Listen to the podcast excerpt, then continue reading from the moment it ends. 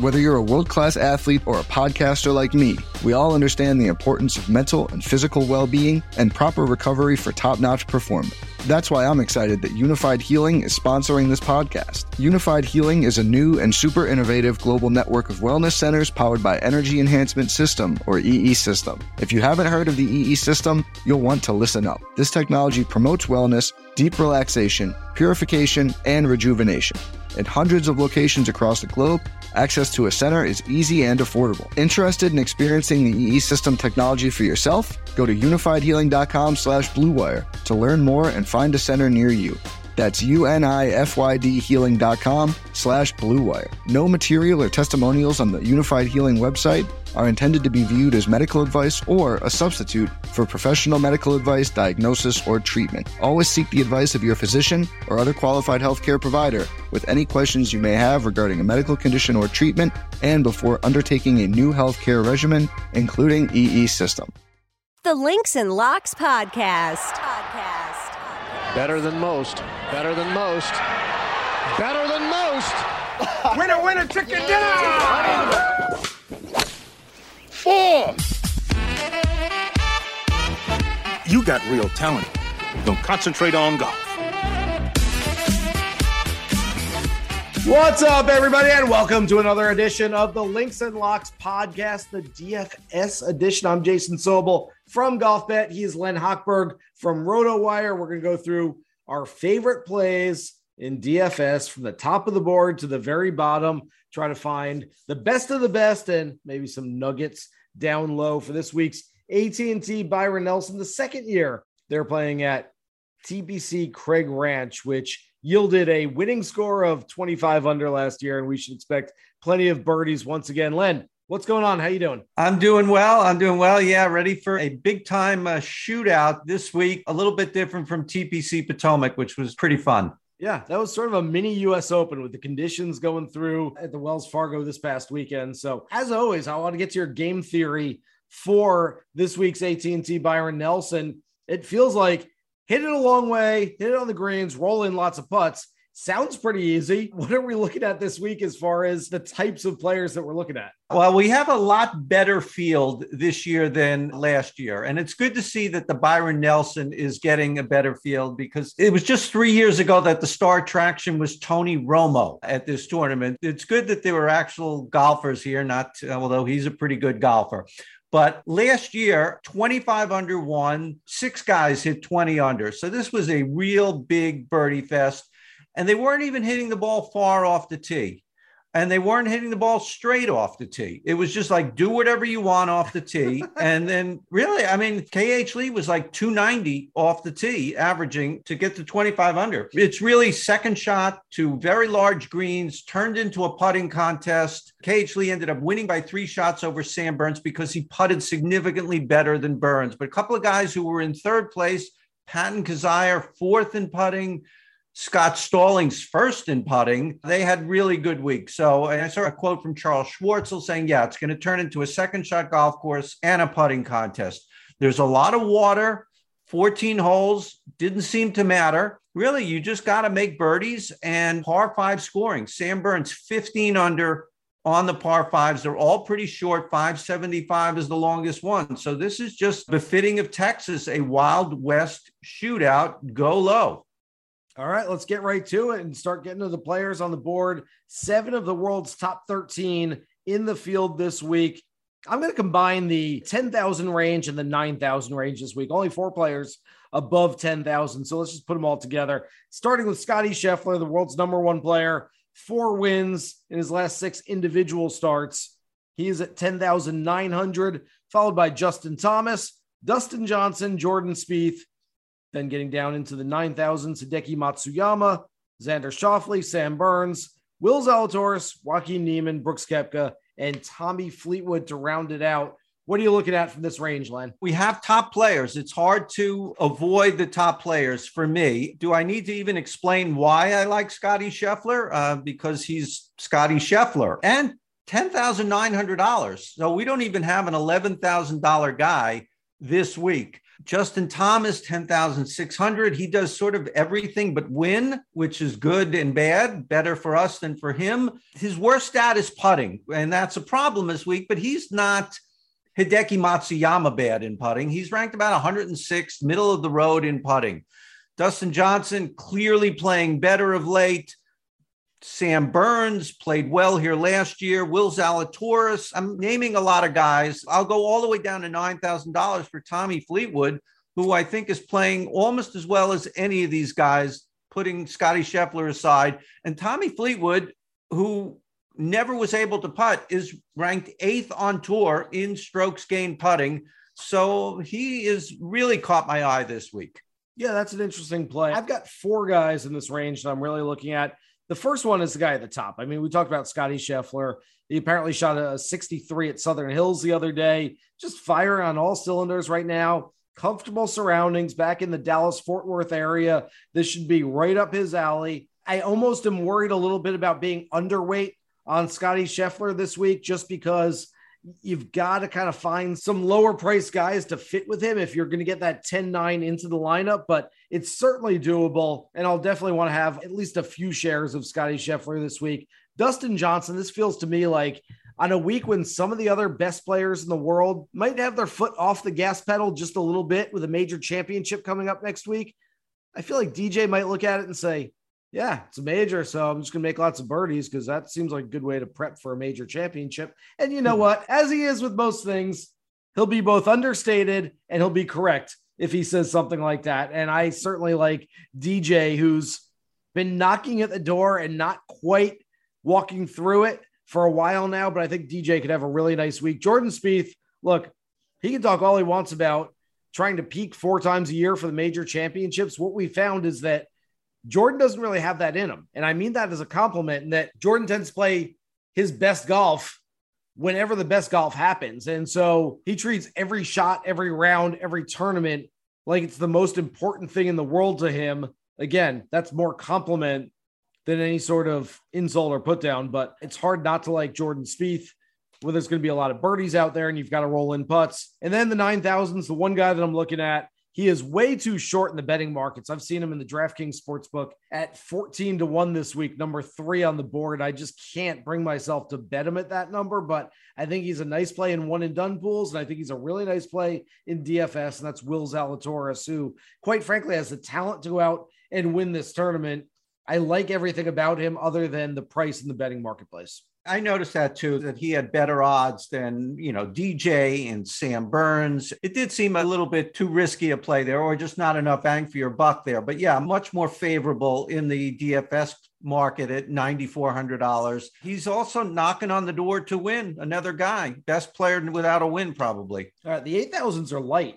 Feels like we have fewer players in the 8,000 range than we usually do. Adam Scott, 8,700, followed by Taylor Gooch, Jonathan Vegas, Jason Kokrak, Jason Day, Aaron Wise, Adam Hadwin, Cameron Champ. I don't mind Gooch whatsoever. I think this could be a nice week for him, even though you'd think he'd be a good win player. And yet we've seen a few times, API final round, most noteworthy, where the wind started blowing and he did not play his best golf. Players Championship, I believe, once the weather came through, was not at his best, but I'll give him another chance here. And then two guys I really like in this range, Jonathan Vegas, who is a momentum type player. When he starts playing good, he continues playing well for a while. He's been 27th or better in each of his last 4 starts. And then Aaron Wise, who at this point, I'm just going to put Aaron Wise in every lineup every week because I like him that much. He's still undervalued, still underpriced. And I think at some point he does some damage here. He's looking to pull off the Max Homa led, which is winning the same tournament on 2 different courses because he was the 2018 champion here at the Nelson. What are you thinking here in the 8,000 range? Yeah, I noticed the same thing that you said, that there aren't a lot of 8,000s and there's no 89, there's no 88. And I don't know if this is normal or not. I'm going to guess not because I think I would have noticed it, but there's only one guy between Brooks Koepka at 92 and then down to 87, Adam Scott. And there's one guy in a $500 range. And I don't think we see that down here too often. But anyway, there's not a lot to choose from, but I do like Taylor Gooch as you do. And I think early returns from Twitter and stuff is that he will be a popular play this week, but you know, chances are you're going to have to get somewhere in that 8,000 range to fill out your lineup. He is leading the tour in total eagles this year and 23rd in birdie average. I think that's going to matter this week. And down at 8,000, Adam Hadwin is a guy I like. Established at the top that driving distance is not critical this week, so I think that brings him into play every time where you don't have to hit the ball far. We've talked many times how he has done very well throughout this whole year with a number of top 10s, top 25s, and he's pretty good in par five scoring for a short hitter as well. By the way, Adam Hadwin looking like he will be fairly highly owned this week as well. It looks like a lot of people on Adam Hadwin as we start getting into the week. 7,000s, I'll let you start. Criminally underpriced Seamus Power to kick off the 7,000s. He's at 7,900, getting no respect. I'm not sure I like him that much this week, but I certainly would have if I was pricing for DraftKings, probably had him about $700 or $800 more than what his price is in DFS this week. So I guess start there with Power, then work your way down the list because there are a ton of guys in the 7,000s. I like a lot of them in this range. Yeah, there's a real sweet spot for me in the upper 7,000s, and I can't put them all into my RotoWire column, and I just know I'm going to get, oh, I should have put him and not him, and one of those, I meant to put him, but Alex Noren at 7,900, this seems like a good fit for him. Matt Kuchar's been playing very well at 77. Lanto Griffin starting to show some signs. He played his way into the PGA Championship with two good weeks the last 2 weeks. Brian Harmon at 7,600. Sebastian Munoz, you know, he was off my radar until you mentioned him last week, but you're right. He's just incredibly consistent. He's been in between 21st and 39th for 5, 6, 7 weeks in a row, and he did it again last week, all different types of courses. I should say that in the upper sevens, guy I really like is Maverick McNeely, and I know you've been on him a lot more than me this season. He hasn't missed a cut in 6 months. He's really big eagle guy, 6 total eagles on tour, 18th in birdie average, 10th in par five scoring, all critical things that could really zoom up the leaderboard and get you into the 20 under numbers this week. You and I usually come on this pod, Len, and we say, oh, I like so-and-so for DFS this week. And rarely, and it's hard because we're really talking to a niche group of people here, but it's hard to differentiate between the big tournament contests and the cash games. If you're looking at cash games this week, which is head-to-head, 50-50s. Maverick McNeely and Sebastian Munoz are two guys that I would essentially start my lineups with, guys with very high floors. Like you mentioned, McNeely has 1 missed cut in his last 22 starts. Munoz hasn't finished outside the top 40 in his last 7 starts. He's been 21st to 39th every single time he's played. So those are two guys that I don't mind them in the big contest, but I like them a lot in those cash games where you're only trying to beat 1 or 2 or 3 other people. So you need guys who are going to be playing on the weekend. Other than that, love Davis Riley at 7,700. He's 15th on the PGA Tour in birdie average this year. What we've seen from Riley so far in his rookie campaign is that he tends to play better. He tends to be a little more comfortable at the places where you can be aggressive. You're going to make a whole lot of birdies. It's not necessarily a tough, stern test of golf. Lanto Griffin, you mentioned him, 7,700. He shot 65 and 67 in each of his last 2 final rounds.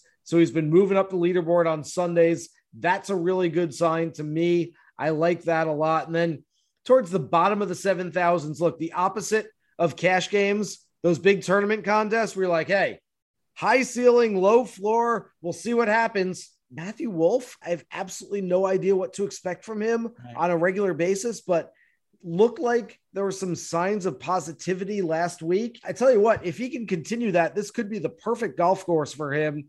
And maybe we see a big run from Matthew Wolff at 7,200, which is a really good price for him.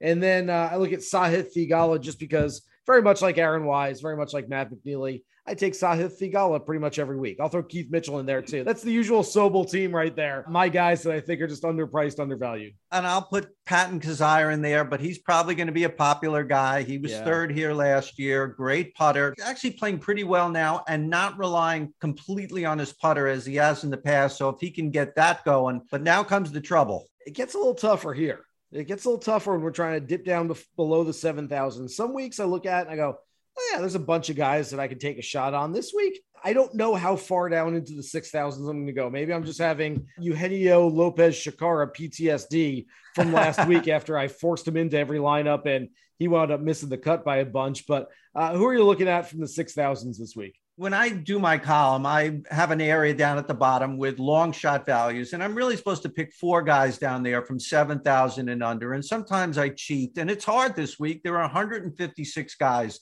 It's not like 144, 132 man field where half of these guys are going to make the cut. But I'm going to start with Grayson Sigg at $6,900. I'm looking for guys who are going to make the cut. He's missed only two cuts all year. Last week at TPC Potomac and PGA National, two very hard tracks, two tracks kind of similar to each other and far different from Craig Ranch. I think he can get it done to the weekend. Hudson Swafford, we see him in shootouts at the Amex. He can go low in birdie fests. Granted, the Amex is not this field. This is a stronger field.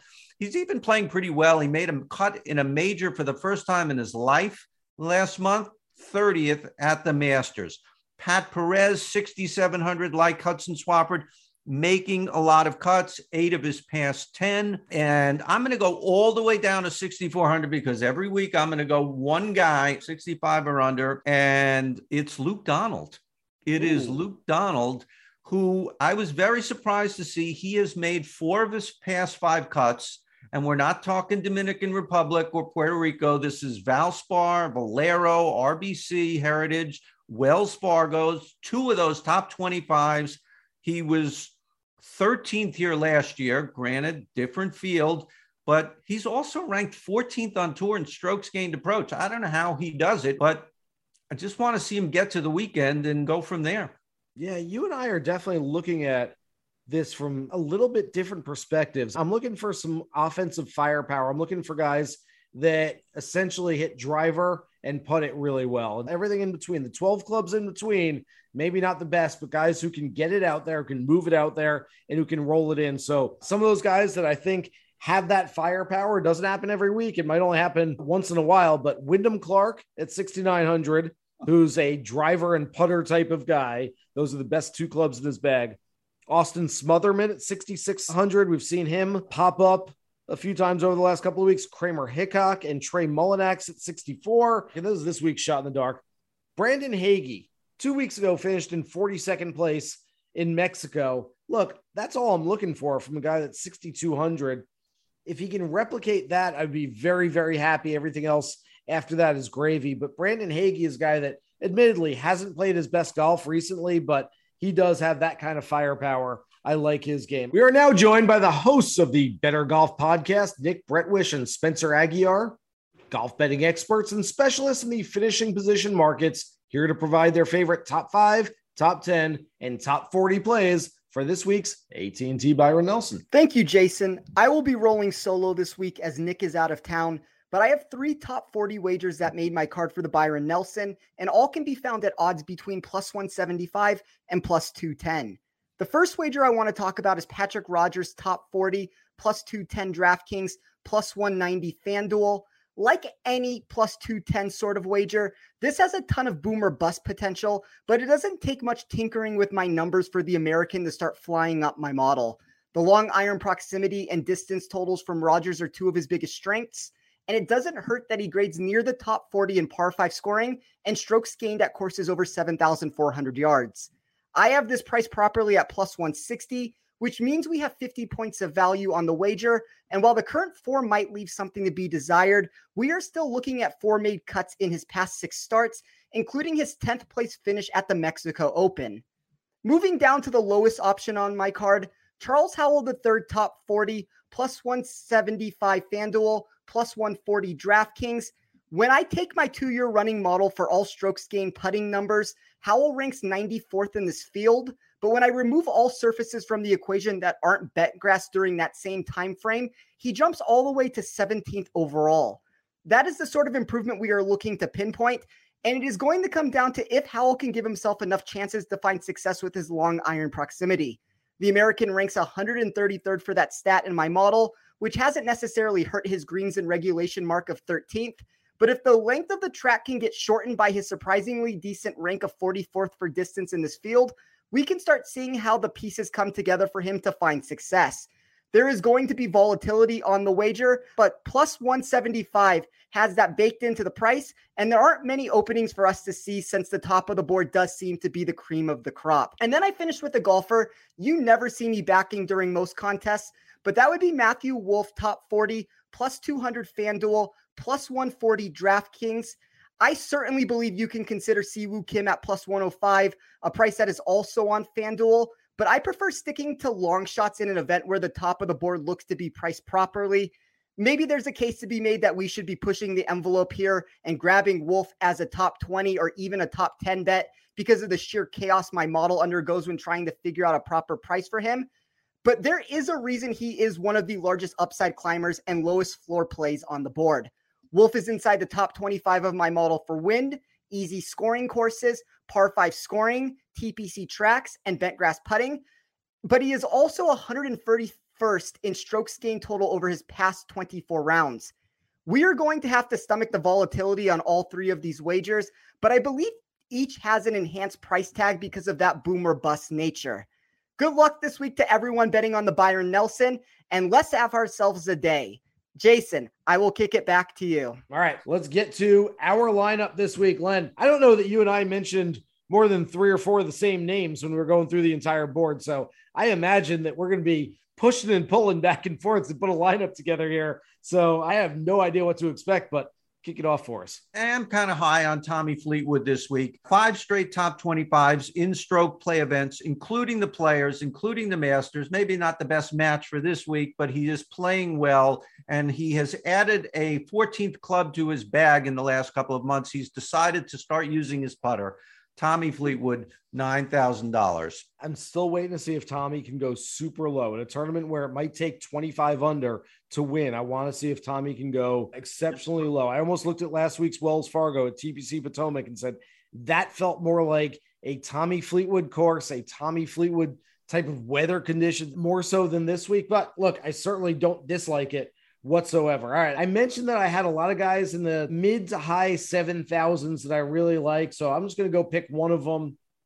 Again, this guy, I like him for cash games, probably more so than tournament plays, but Sebastian Munoz has just been so steady, so solid recently. I'm going to throw him in there at 7,600. Excellent play. Got him on my list. No qualms with that pick at all. You're going to go low. So this is sort of shaping up as last week where I could be taking most of the pie, most of the money. I think we're both in agreement. Will Zalatoris can win the tournament this week. Yep. He's not a great putter, but he does everything else so well. And you know what? If you hit the ball closer to the hole than the other guy, your putt's not going to be as hard. So I think that's his formula for success at a tournament like this. And it's a pretty darn good one. Will Zalatoris, $9,400. Remember about 7 or 8 years ago when every time Justin Thomas would pop up on a leaderboard, we'd go, oh, you know that guy. It's Jordan Spieth's really good friend, Justin Thomas. And it took him a while. It took him until he won a PGA Championship back in 2017 when we could actually just call him Justin Thomas and he wasn't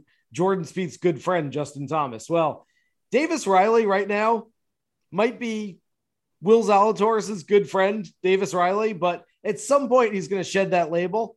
It could be this week. I like Davis Riley a lot this week. If we've got Zalatoris there, let's throw Riley on the team with him. They'll get together. They can be roommates. They can put their lockers next to each other in our team locker room. 7,700 for Davis Riley. Well, I'm going to go low. I think Hudson Swafford can make this cut. He won the Amex. He's won it a couple of times, I think. He loves these shootouts. He can perform in them.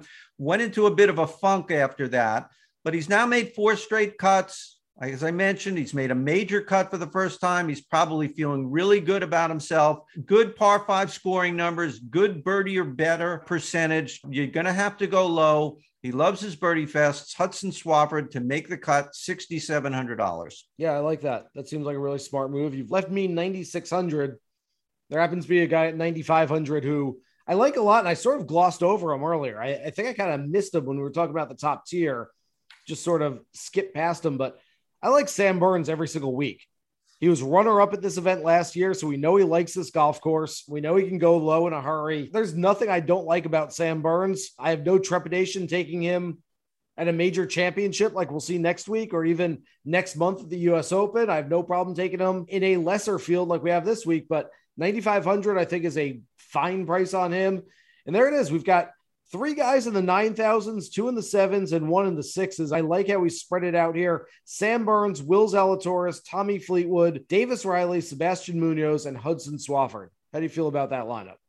I think we're going to get 6 for 6, and you just hope for the best after that. And certainly Sam Burns is right there, and Will Zalatoris is right there, more than Tommy Fleetwood, I'll grant you. We got 2 guys who can win and 6 guys who can make the cut, and we did not have to go too deep down into the 6s. Yeah, I like that a lot. So that is the lineup this week. Good luck with all of your lineups as well. Remember, you can listen to the Links and Locks DFS podcast every single week, wherever you find your favorite podcast. Listen, subscribe, download, and rate us every single week. He's Len Hochberg from RotoWire. I'm Jason Sobel from GolfBet. Good luck with your DFS lineups for this week's AT&T Byron Nelson. Here's hoping you hit the green.